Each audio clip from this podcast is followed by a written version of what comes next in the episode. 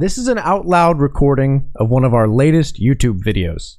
To find us, go to youtube.com slash Reddit readers or click the link in the description below. Hey everyone, and welcome back to r slash malicious compliance, the subreddit where people follow the rules with a vengeance.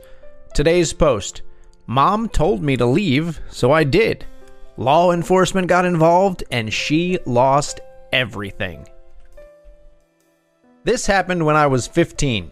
My mom was, let's be real, she probably still is, a mentally, emotionally, and physically abusive narcissist. Some highlights are when she was teaching my twin sister and I to read at the age of four or so. It was around 2 a.m., and my sister was having trouble learning, so my mother's solution was to beat her with a sandal every time she got a flashcard wrong. Same thing happened when my mother had me transcribe an essay she had written to my handwriting when I was seven. Every time I started a letter from the wrong position, like starting a capital M from the bottom line, she would beat me with one of her Birkenstocks. This too happened later at night, so when I got too delirious for the exhaustion and pain, she would drag me by the neck and literally throw me into a cold shower to wake me up so we could more easily continue the waking nightmare. When I was 13, I told her I wanted to live with my dad. They were divorced. And she told me she didn't care what I did after I turned 18. I later figured out this was because the child support stopped at age 18. Anywho, fast forward to age 15. Our relationship was understandably strained. We had had guests, and she liked to use guests as a way of controlling our behavior through shame. It's easier to be an angsty teenager when your grown up friends from church aren't watching and judging everything you do. This made it easier for her to pretend to be a firm but loving mother, all while slipping in sideways comments like velvet daggers. Well, I decided I wasn't going to subject myself to the whole thing, and spent the day outside in the woods nearby. We lived in the mountains at the time, so it was less than a hundred feet from the house. When I saw our guests had left, I went to go back inside. My mother, perhaps unhappy at being denied a day long emotional abuse routine, told me I wasn't welcome and that I should leave. My 15 year old brain heard her words and knew that she only meant for a little while, but it also recognized that she failed to specify any time frame at all. So, I hiked a couple miles to a friend's house and asked if I could spend a couple of days there. When my friend's dad found out that I was there and why, he was pissed and said I could stay as long as I needed. I didn't go home that evening or the next. My mom became concerned and contacted law enforcement to report me missing. This is a big deal for several reasons.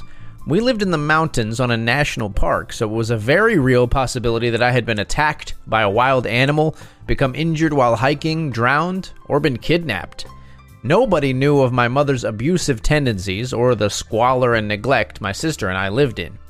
Most importantly, the law enforcement was the local park rangers, with which she worked daily. Law enforcement immediately contacted my dad's side of the family to see if I had turned up there or contacted them. They promptly freaked the F out and came to my house with lawyers on standby. Law enforcement then hired dogs to track my scent, and then everyone freaked out because the dogs tracked me to a nearby river where my trail died because the dogs couldn't pick up any more scent.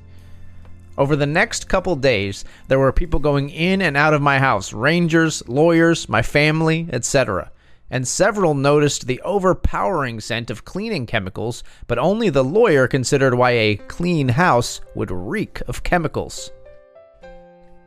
Law enforcement started to canvass the nearby woods and, quote, neighborhood. My friend's dad came to me and asked if there was somewhere else I could stay. He told me that he wouldn't kick me out, didn't want to have to lie to the police or let the dogs on his property.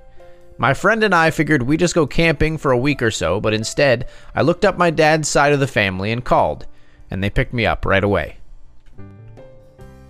Understandably, everyone had questions. When I told them what was happening, the lawyers, horrified, pounced. A judge issued an emergency change of custody and prevented her from gaining custody until she underwent a psychiatric evaluation and therapy, which my mother would never allow.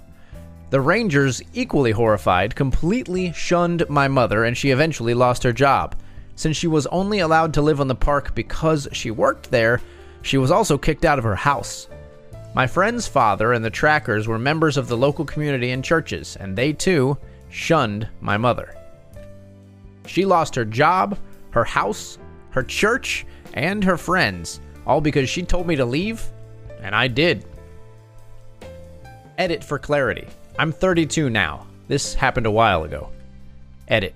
I wasn't clear and didn't want to make it longer. When my dad's family got involved, they were able to reach an agreement where I would leave with them for a time, but my sister stayed. I had to go back to my mom's for a short while, but the judge issued an emergency change of custody, and my sister and I went to live with our dad. My sister and I have been in therapy, and she is teaching now. Life isn't perfect, but it's better. Edit. People keep asking about the chemicals. The house was normally trashed. My mother kept an untrained dog, and the carpet was soaked with dog feces and urine. The few times we had guests, we would have to crawl around the dog's potty spot and clean it up and make the house smell good. My mom freaked out when she realized that rangers and CPS might come around. She did a deep clean of the house before reporting me missing because she couldn't afford to have them realize what they were walking in on. So that's it for the post, guys. This post just gave me like a sense of relief. I don't think it should be a child's responsibility, but the fact that a child was able to sort of run away from home and as a result of that and run away from let me stress that I don't want a child to run away from a normal home but run away from an abusive home. And as a result of that bring attention to that abuse uh, on their own. I don't think that should be the child's responsibility. It should be up to adults to step in and bring attention to that and and fight those injustices. But the fact that this kid was able to get out from under that um, in this way is just, uh, like I said, I wouldn't say it makes me feel happy, but it makes me feel very, very relieved. And I hope you guys found something in this post as well. As always, if you enjoyed the post, if you have a reaction to it, leave a like or a comment down in the discussion below. That always helps us out a lot. And if you'd like to see more and hear more posts from r slash malicious compliance and other subreddits in the future, please subscribe. Thank you so much for watching and for listening.